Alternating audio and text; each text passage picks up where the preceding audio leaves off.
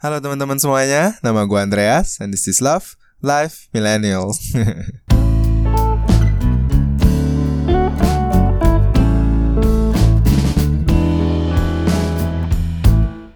Alright, welcome back. Well, actually gue sih yang harusnya welcome back karena ini episode pertama kali gue setelah gue sampai balik ke Cina. So, as some of you might have known, gue sudah officially balik dari pengungsian gue di Indo ya. Kemarin ini akhirnya berhubung situasi di Indo juga mulai makin parah, terus si perusahaan gue juga udah manggil, so I thought ya udahlah gak usah di delay kepulangannya karena takutnya di Indo makin parah terus ntar jadi susah pulang kan. Dan bener aja two days after my flight ke sini ternyata ada beberapa negara yang issue travel ban untuk Indo. So yeah I made it in time setelah di sini ya gue harus mengikuti prosedur karantina selama 14 hari. I will be making another episode about it probably next week atau in another two weeks. So yeah, watch out for that episode. Minggu ini adalah minggunya book review. Ya, jadi kalau bulan lalu kita udah ngomongin tentang Seven Habits of Highly Effective People, bulan ini gue mau ngomongin tentang buku yang sebenarnya pernah sempat dipopulerkan di Indo sama Ahmad Zaki, CEO-nya Bukalapak, di mana dia pernah ngomongin tentang Ikigai. So yeah, this is the book. The full title adalah Ikigai, The Japanese Secret to a Long and Happy Life by Hector Garcia and Frances Mirales. Bukunya cukup plain ya kalau dilihat dari luar dan gak terlihat seperti buku-buku personal development ya lebih ke arah novel ala-ala cewek gitu ini pun gue baca karena gue dapat salah satu rekomendasi untuk nge-review this book. So kalau kalian yang dengerin yang kira-kira ada buku tertentu yang pengen gue baca, let me know if it's interesting dan gue akan baca. Nah, hal pertama yang gue notice dari buku ini adalah bahasanya nggak terlalu susah secara vocabulary, tapi cukup kompleks dalam pembuatan kata-katanya yang sehingga ketika kita lagi baca itu perlu kadang-kadang berhenti sejenak untuk mikirin gitu. Anyway, bukunya dimulai dengan preface dari authornya yang menceritakan tentang sebuah desa Ogimi di Okinawa yang terkenal dengan banyak penduduk lanjut usia So kalau kalian dengerin episode minggu lalu yang gue ngobrol sama Cecil, itu kan kita sempat discuss about Japan being one of the top countries dengan populasi penduduk orang-orang tua yang paling banyak kan. In this island, it's especially interesting karena orang-orang itu yang benar-benar bisa di atas 100 tahun gitu loh. Sehingga dia disebutkan sebagai one of the world's blue zones ya. Just for information, currently di dunia ini kita punya 5 blue zones ya. Okinawa, Itali, Island of Sardinia namanya. Ada juga di Loma Linda, California, Nicoya Peninsula in Costa Rica, and Greek Island di Ikaria. Nah jadi si kedua author ini setelah perjalanan mereka ke Ogimi, mereka notice ada certain difference in behaviors and attitudes towards life yang membuat orang-orang di kampung itu tuh terlihat sangat lively. Bahkan yang orang-orang tua pun tidak mengexhibit perilaku yang selayaknya orang tua gitu karena mereka sangat mempunyai antusiasme kepada hidup dan juga mereka sangat positif. So they try to observe the living styles and by they I mean the two authors. And indeed mereka menemukan beberapa living styles yang menurut mereka patut dicontoh karena ini akan bisa mempengaruhi kita dalam hidup So ikigai sendiri katanya ini di coined by combining dua kata. The first is life and the second is to be worthwhile. Sehingga kalau digabungkan ya sebenarnya ikigai itu artinya kurang lebih seperti live life to the fullest. It sounds really cliche, yes, tapi this is the concept. Kalau gue search online dan I look for forums punya discussions, there are a couple of different ways to translate ikigai. Tapi there's one thing yang gue sangat suka. It's very simple, very personal, very relatable, which is this. Ikigai is the reason for us to jump out of bed each morning. Jadi di situ disebutkan kalau kita mempunyai ikigai itu kita bangun tidur tuh langsung seneng gitu karena yes there's another day I can do what I love. In a sense, this is called purpose ya. But it's not as simple as that, karena dari buku ini sendiri langsung memberikan kita sebuah Venn diagram. Bagi kalian yang nggak tahu apa itu Venn diagram, it's a four circles yang overlap with each other. Dan lalu area yang di mana mereka tertindih itu akan memberikan suatu kategori. So, empat lingkaran yang diberikan di buku ini adalah nomor satu, what you love. Nomor dua, what you are good at. Yang ketiga, what the world needs. Yang keempat, what you can be paid for. Oke, okay? satu hal yang lu suka, dua hal yang lu jago, tiga hal yang dunia butuhkan dari lu, dan empat keahlian tertentu yang lu bisa dibayar. Nah, ketika satu, what you love ketemu dengan nomor dua, what you're good at, yang tercipta adalah passion. Well, it makes sense kan? Lu suka melakukan hal tersebut dan eh lu jago gitu ya udah gitu. That's your passion gitu. That's your calling. And then what you're good at, kalau ketemu dengan what you can be paid for, it's your profession. Again ya, lu bisa dibayar, might as well make it your job kan. And then what you can be paid for, kalau digabungin dengan what the world needs, it becomes a vocation. Something yang lu lakukan gak cuma lu sendiri tapi untuk kesenjangan bersama. And then what the world needs when it meets what you love, it becomes your mission in life, what you want to accomplish gitu. Nah, yang lucu adalah perpaduan dari empat ini, empat yang tadi titik temu itu kembali lagi menciptakan sebuah nukleus gitu di tengah-tengah ya. Jadi passion, mission, profession, vocation itu akan menjadi ikigai. Yang dikatakan adalah ketika lu mempunyai ini, lu ya live your life to the fullest. As simple as it sounds, as cliche as it sounds. Nah, lalu ketika definisi ini sudah dibentuk, hal yang perlu kita lakukan ya mencari apa sih ikigai kita. Karena setiap orang tuh pasti mempunyai tujuan hidup masing-masing gitu. Jalannya pun beda, end goalnya pun beda.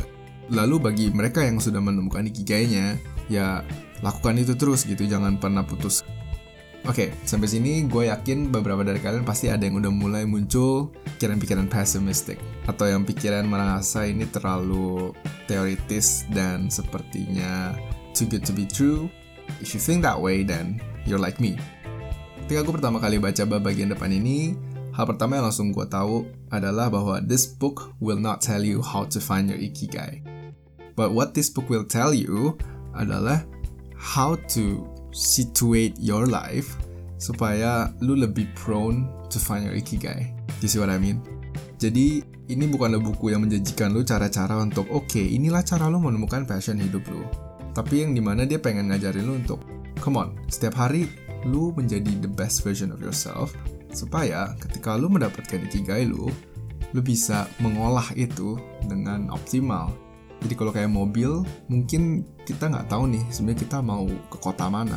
Tapi at least kita tuning mesin kita supaya selalu dalam kondisi prima gitu. Olinya benar, bensinnya cukup. So, that's something yang I need to put in front first. Supaya bagi ntar kalian yang mungkin baca, you know what to expect. Alright, sebenarnya 10 Rules of Ikigai itu cukup simple. Karena memang this is something yang again mereka observe di daily lives of people di Okinawa yang pertama adalah these people, orang-orang kampung ini, they always stay active. Mau umurnya berapapun, pasti mereka akan mencoba untuk mencari aktivitas-aktivitas yang bisa dilakukan. Produktif atau enggak, that's not something that we will be talking.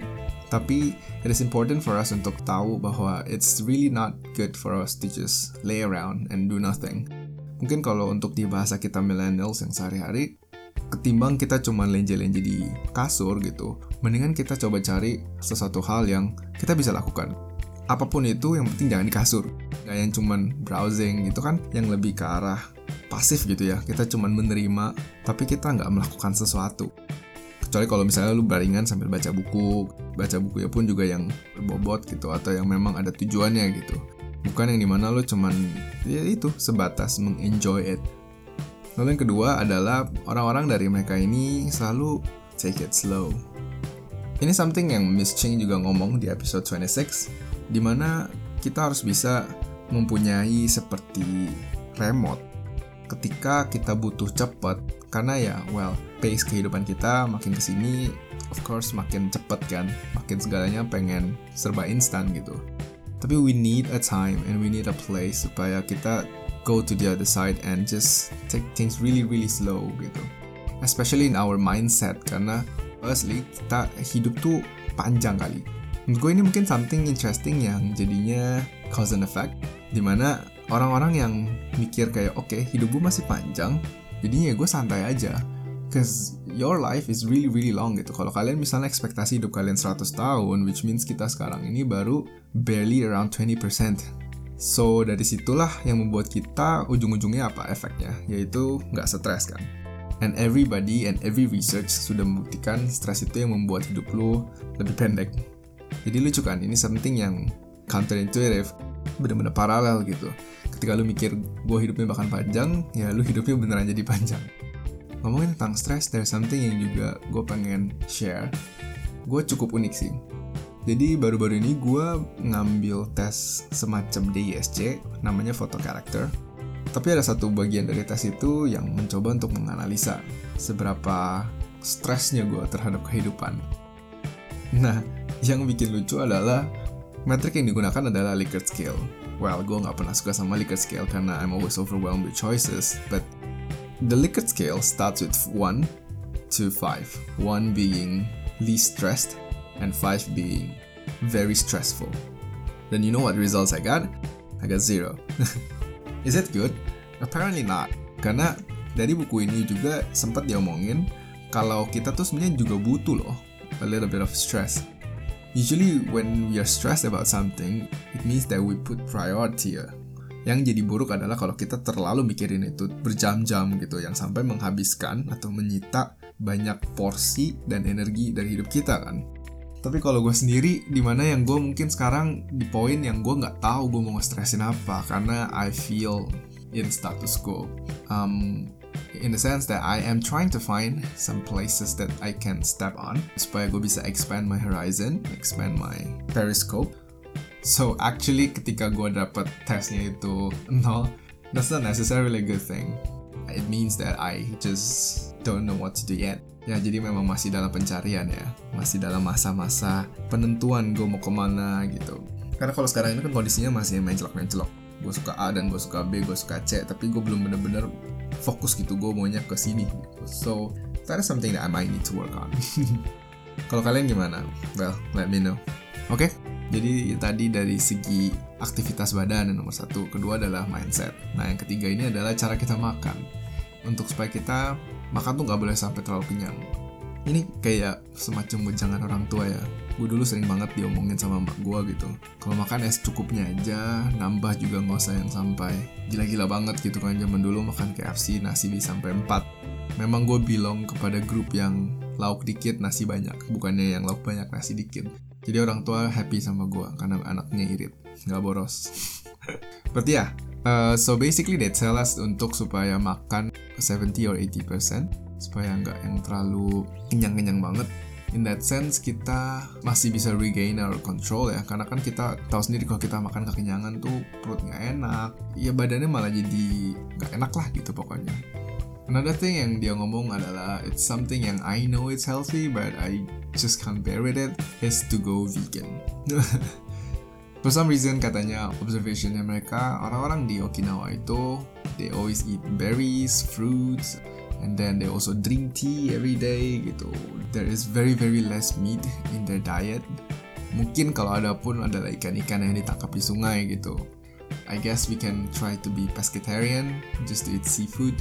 Tapi it's really hard untuk resist the temptation of, for me personally, barbecue sih. Untuk sapi lah atau untuk B2 ah gila mungkin kalau format masakan lainnya gue masih bisa kadang-kadang ya udahlah gitu tapi kalau udah yang ngomongin dipanggang gitu udah macam kayak magal atau borngal wah gila I just can't Number four, it's surround yourself with good people. So ini barulah kita ngomongin tentang community, di mana kita bisa find belonging with people. Tapi yang satu hal juga yang dibahas di sini adalah selain yang memang kita harus mempunyai grup teman-teman yang baik, itu juga adalah membiasakan diri untuk beramah tamah gitu untuk menyapa orang ya mungkin gak harus orang-orang yang dari inner circle lu gitu di mana kalau lu keluar ketemu orang nggak ada salahnya untuk basa-basi bentar gitu karena itu yang membangun seperti ada exchange of energy dari segi chi dan apa pun itulah okay? and then number five, get in shape for your next birthday. Gue pernah baca ini juga di postnya salah satu podcaster Indo ya, Ruby. Itu dia selalu membuat resolution itu not of every year, jadi dia sudah lama banget berhenti membuat New Year resolution karena bagi dia itu jadi seperti terlalu mainstream dan sama kayak orang lain sehingga tidak ada unsur spesialnya lagi. So what he did adalah he change the benchmark menjadi hari lahirnya dia. Jadi dia akan selalu ngeplan everything itu ketika oke okay, gue ulang tahun sekian gue mau bisa A, bisa B, bisa C. And this is also what the book says gitu. Always strive to be in a better shape for your every birthday. Sehingga dari situ ya bisa ada pertumbuhan-pertumbuhan yang positif gitu. And then number six, it's very simple, is to smile ya. Kita udah tahu penelitiannya beratusan juta, miliar, triliun otot di muka kita tuh bergerak. So, smile. Ini juga bisa digabungkan dengan tadi surround yourself with good people. Ketika lagi di luar, ya udah senyum aja. One thing I notice ya kalau gue lagi di China, cultural difference di mana kalau lu ketemu orang and then you smile most often than not 9 out of 10 mereka nggak akan smile balik. Sedangkan kalau menurut temen gue yang sudah sering ke Eropa dan yang lain-lainnya almost every bule itu cenderung lebih ramah gitu. Kalau lu smile mereka akan smile balik. So ya yeah, mungkin itu something yang bisa kita highlight ya. Perbedaan racial norms Alright, number seven, reconnect with nature. I don't know about you, tapi I am always the type of person yang selalu gerah kalau ada di kota ya. Gue selalu pengen mencari waktu untuk escape to the nature. Pernah ada studi yang mengatakan orang yang selalu nyimpan wallpaper dengan seperti kayak rainforest gitu ataupun pemandangan-pemandangan yang asri gitu ya. Katanya cenderung mempunyai sikap yang lebih positif terhadap hari-harinya. What is advice here adalah just stay away from the city gitu. Jangan terlalu lama gitu. Travel while you still can. It's the best remedy buat kita-kita yang udah capek jadi budak korporat ataupun mungkin yang udah stres dengan bagi mereka yang business owners gitu kan. Apalagi berasa gak sih kalau kalian nih sekarang yang lagi dengan social distancing semakin kita di rumah kita akan semakin mikir damn how indoors itu bener-bener bisa really really suffocating buat kita gak sih berada di dalam rumah melihat hal yang sama. Apalagi kalau kita yang cuman kerjanya commute gitu. Yang keluar ke busway atau naik mobil lewat tol jalan ini yang sama. Terus nyampe kantor naik lift duduk di bangku kita dan our desk terus ya cuman dari situ aja udah di situ diputar-putar putar-putar sampai bertahun-tahun. Nggak kebayang sih gua betapa gua akan jenuh banget. So ya yeah, escape. Lalu nomor 8 ada give thanks always learn to be thankful about what you have gitu. Salah satu kebiasaan yang juga dianjurkan oleh buku ini adalah to celebrate in any kind of situation gitu. Misalnya lu lagi pulang ke rumah and then you help an old man and then you feel good about yourself then you go home and treat yourself. Anything, misalnya lu tiba-tiba jadi beli makan yang agak mahalan dikit supaya ini just to satisfy. Sometimes we tend to neglect this kind of thing yang padahal sebenarnya kalau kita stack them up itu akan sangat-sangat membantu kita untuk ya you know to restore kita punya emotional meter kayak bensin kita untuk supaya stay sane. Nah kalau di buku itu mereka ada ngomongin tentang the practice of wabi sabi namanya which is to see and to appreciate imperfectness. Ketika si dua author ini berbicara dengan orang-orang di kampung mungkin karena kehidupan mereka yang relatif lebih sederhana dari orang-orang di kota, mereka tidak pernah menginginkan sesuatu yang sangat perfect. Yang penting gue bisa hidup lah gitu. Yang penting gue bisa puas, gue bisa cukup, dan I can spend the day with smile on my face, with excitement at my work, and that's the most important thing gitu karena it's really hard for us to achieve perfection atau bahkan ada saying nobody is perfect so why do we want things to be perfect all the time the idea is if you keep trying to yearn for perfectness gitu ya kalau kita benar-benar setiap kali pengennya semua tuh yang sempurna ujung-ujungnya yang ada kita cuma bisa disappointed. Sama juga kayak keresahan gue setiap kali gue melihat ada pamflet ataupun banner untuk sebuah produk yang nulisnya kita adalah yang nomor satu di sini kita adalah nomor satu di Jepang nomor satu di Cina. Like dude atas dasar apa lo bisa ngomong lo nomor satu? Buktinya mana? Ada sertifikatnya nggak? Siapa yang udah ngeklaim itu selain diri lo sendiri? Dan menurut gue itu sebuah hal yang sangat fun aja untuk lo bilang nomor satu. So what gitu? I mean nggak tahu kalau kalian tuh gimana ya? Kalau gue tuh nggak pernah kok masuk ke dalam restoran karena sudah melihat mereka anjir ini udah nomor satu gue harus masuk gue harus makan sekarang juga. Never cross my mind for even once. So gue tidak melihat ada faedahnya dengan menaruh itu kenapa gak lu tuh saya nomor dua? Sama kerennya gitu. Gue bilang gue pemain bulu tangkis nomor dua terjago seluruh dunia. Damn that's really really good. That's awesome. Kenapa gue jadi nomor satu? Setiap kali kita ngomong nomor satu itu berarti kan kita kayak memperlihatkan sisi arogan kita di mana kita tidak melihat ada orang lain yang lebih baik dari kita. And when we feel like we're number one gak ada sesuatu lagi kita mau achieve lagi. There's no sky higher gitu the sky is already at our limit ya gak sih? Another true story ketika gue dulu main Mobile Legend ya zaman gue masih main game I spend like 5 to 6 hours every day to play. Gue nonton YouTube tutorial dan gue cuma nge-spam satu hero supaya ranking gue naik karena gue begitu menggebu-gebu dan berambisi untuk mencapai leaderboard gitu. And then I did it. Up to the point di mana gue ketika sudah sampai gue bingung terus kok gitu kok gue udah sampai sini gue mau ngapain lagi main? Nah memang pada waktu itu juga ada pengaruh faktor karena beberapa teman-teman gue sempat banyak yang pindah ke PUBG.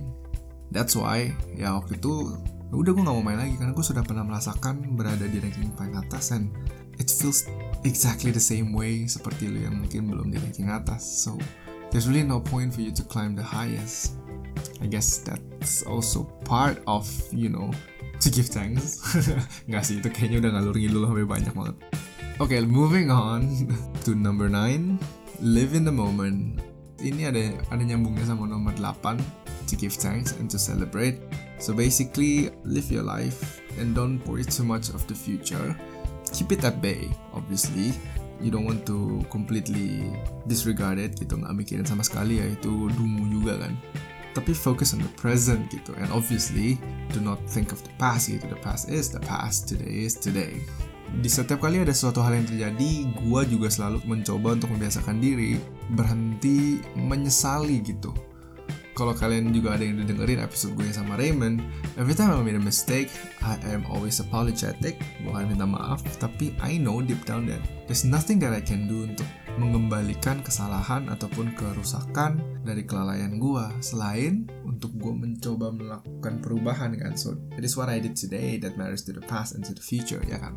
So number 10, follow your ikigai. Ya inilah, jadi ketika kita sudah menyiapkan otak kita pikiran kita itulah saatnya di mana kita sudah ready to pursue our ikigai dan bagi kita yang sudah menemukan to do it every day and how awesome is that ya gak sih? Karena the most fearful thing adalah for us to experience existential crisis gitu kan. Yang mungkin di zaman sekarang nih banyak tahapnya nih. Ada yang ngomongnya midlife crisis 20s ada yang ngomongnya apa tuh? Krisis yang untuk orang umur 40-an gitu. Ya macam-macam lah terminologinya. Ada yang adolescent punya crisis gitu anak-anak ABG yang masih ababil gitu there's a quote in this book that I like especially existential crisis is defined as people doing what they are told to do or what others do rather than what they want to do what this cause adalah they often try to fill the gap between what is expected of them and what they want for themselves with economic power or physical pleasure or by numbing their senses. Ya, jadi krisis eksistensial didefinisikan sebagai kita melakukan apa yang bukan kita mau atau bahkan yang lebih parah adalah apa yang orang lain mau. Sehingga yang terjadi adalah demi mengisi kekosongan atau kehampaan relung hati ini, cie. Yang biasa kita lakukan adalah ya kita mencoba untuk menghilangkan rasa ini dengan melakukan hal-hal yang gak jelas gitu jadinya seperti kita mikir oh mungkin ini passion gue di main game gitu main 10 jam 12 jam you feel good about it? Tapi there's no sense of purpose. Karena actually ada juga blogger di forum gitu yang men-extend Venn diagram yang tadi kita sempat bahas lebih lanjut. Basically yang dia tuh yang dia lakukan adalah apa sih yang orang lack ketika baru cuma punya satu dari empat elemen? Tadi ada passion, mission, profession, vocation kan. Kayak contohnya ya, kalau misalnya kita tadi referensikan lagi Venn diagram yang sempat dibahas di depan, kalau untuk orang-orang yang misalnya udah punya passion nih, tapi mereka nggak tahu misinya tuh apa gitu. Oke, gue tahu nih apa yang gue suka dan apa yang gue bisa. Oke, mungkin gue juga tahu apa yang gue bisa dapet duit nih. I got all the money, I got all the convenience, tapi sering kan kita ketemu cerita-cerita orang kaya yang bilang, dude, gue tuh hidup buat apa sih? duit udah ada, kekuasaan udah ada, rumah gede, mau apa-apa bisa. Pasti ujung-ujungnya mereka cari adalah purpose gitu. Atau ya mungkin kalau kita lagi ngomongin tentang Maslow punya hierarchy itu, selalu ujung-ujungnya di paling atas adalah self-actualization kan. Orang tuh selalu pengen tahu buat apa sih gue hidup. Karena kalau enggak ya, apa beda kita sama robot yang tugasnya cuma cari duit gitu misalnya. Oh sorry, gue ada kelupaan satu konsep yang sebenarnya sangat-sangat-sangat krusial dari buku ini yaitu adalah the concept of flow yang di mana seseorang tuh sudah menemukan ikigainya dan melakukan apa yang dia suka dia akan masuk ke dalam state of flow ini sebuah status ketika seseorang itu benar-benar menyelami sebuah kegiatan ya dan sangat tekun melakukannya gitu sampai kehilangan dimensi waktu dan kadang mungkin dimensi kelaparan gitu sering kan kita ngeliat orang-orang yang misalnya musisi gitu yang kalau udah main gitar, wah gila kayak udah tenggelam aja di dalam situ. Nah di sini mungkin ada pertanyaan yang muncul, kalau gitu apakah semua gamers yang main 12 jam itu artinya ikigai mereka adalah to become an e-sport player? That's not it, menurut gue ya, karena I've been through that and I'm not entirely sure if I'm correct or not. Tapi akan ada suatu poin ketika kita merasa jenuh. Ada satu masa ketika main 8 jam Dota itu sangat seru buat gue di lain harinya itu menjadi sesuatu hal yang sangat meletihkan gitu. Mata gue sakit dan otak gue kayak full load gitu kan capek banget. Sedangkan kalau kita gabungkan konsep flow dengan ikigai kita bener-bener ada di dalam status ini kayak in the zone. Kita punya konsentrasi yang maksimal skill kita juga yang paling handal but we can also do it until our life ends gitu. Karena konsepnya adalah if this is our ikigai then this is something that we'll be doing until until we are old. This is what we will always be excited every time we jump out of bed. Nggak peduli kita masih umur 20, 30, 40, 50 salah satu contoh yang diambil di buku ini adalah seorang komikus si Blibli eh Ghibli ya. Itu yang di mana sampai di hari kematiannya dia jadi dia udah difonis nih lu cuma punya waktu sekian gitu. Di beberapa hari terakhir sebelum dia meninggal you know what he did? Dia bukannya jalan-jalan lah makan enak atau apa. He went to his workshop and draw comics. Dari sini udah kelihatan ya dia memang anaknya ansos banget. Tapi kayak itu amazing gak sih? Bahkan di detik-detik terakhir di nafas-nafas terakhir dia masih pengen ngegambar gitu. Sesuatu hal yang dia udah suka dan dia hidup untuk itu So ya inilah konsep dari Ikigai. Sesuatu hal yang sangat simple sebenarnya. Jadi gue sendiri lebih melihat buku ini sebagai panduan untuk hidup sehat Untuk hidup baik.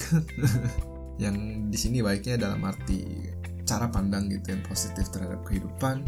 Ini mungkin lebih karena micro habits ya bukannya makro yang seperti seven habits of highly effective people. Tapi ini sesuatu hal yang kita bisa lakukan setiap hari karena semua ini adalah something yang kita lakukan terus menerus sehingga secara kumulatif ini akan menjadi besar dan akhirnya mempunyai pengaruh ataupun dampak ke dalam hidup kita. Makanya kan disuruh yang tadi hidup sehat terus yang olahraga lah mindfulness mungkin yang disuruh yoga lah atau gimana. Mungkin kalau ada satu hal yang gue belum yakin gue bisa itu adalah ketika tadi kita lagi ngomongin hidup sehat to do yoga ataupun meditasi gitu I know it is becoming more and more popular di Indo tapi buat gue sendiri uh, it's a bit hard duduk diam merenung merasakan nafas gue I can do that for like one minute two minutes but if you want me to do that for like 15 or 30 minutes and you do it consistently every day it is a massive challenge buat gue But on the flip side, my biggest takeaway adalah seperti yang Miss Ching sarankan is to take things really, really, really slow. Especially when we're thinking about long terms. I always need to remind myself kalau hidup gue itu adalah sebuah maraton gitu. Bukanlah sebuah sprint di track yang kecil. sometimes kita kan suka banget nih ya compare gitu sama temen-temen kita wah kok dia udah begini kok dia udah begini. Tapi kan ya mungkin mereka lari di track yang berbeda di sirkuit yang berbeda gitu. Sehingga tentu saja rintangannya tuh nggak sama. Nah ini yang harus gue bener-bener resapi ke dalam hidup gue ya. Jadi apa pun yang gue lakukan ya udah santai aja bro gitu. Semua ada waktunya. Ya itulah. Kalau kalian gimana nih? Apa nih yang what's the thing that you like the most dari 10 hal yang gue udah ngomong tadi apakah review gue ini membuat kalian jadi tertarik mau baca bukunya whatever they are you know you can always drop your messages into my email ataupun DM I'll be looking forward to receive them and then we can talk more on any topic that you want. Segini dulu book review dari gua. Thank you sudah didengarkan. As always, I appreciate you guys a lot. I hope you have a good day, have a good weekend, and an even better one ahead. Bye bye.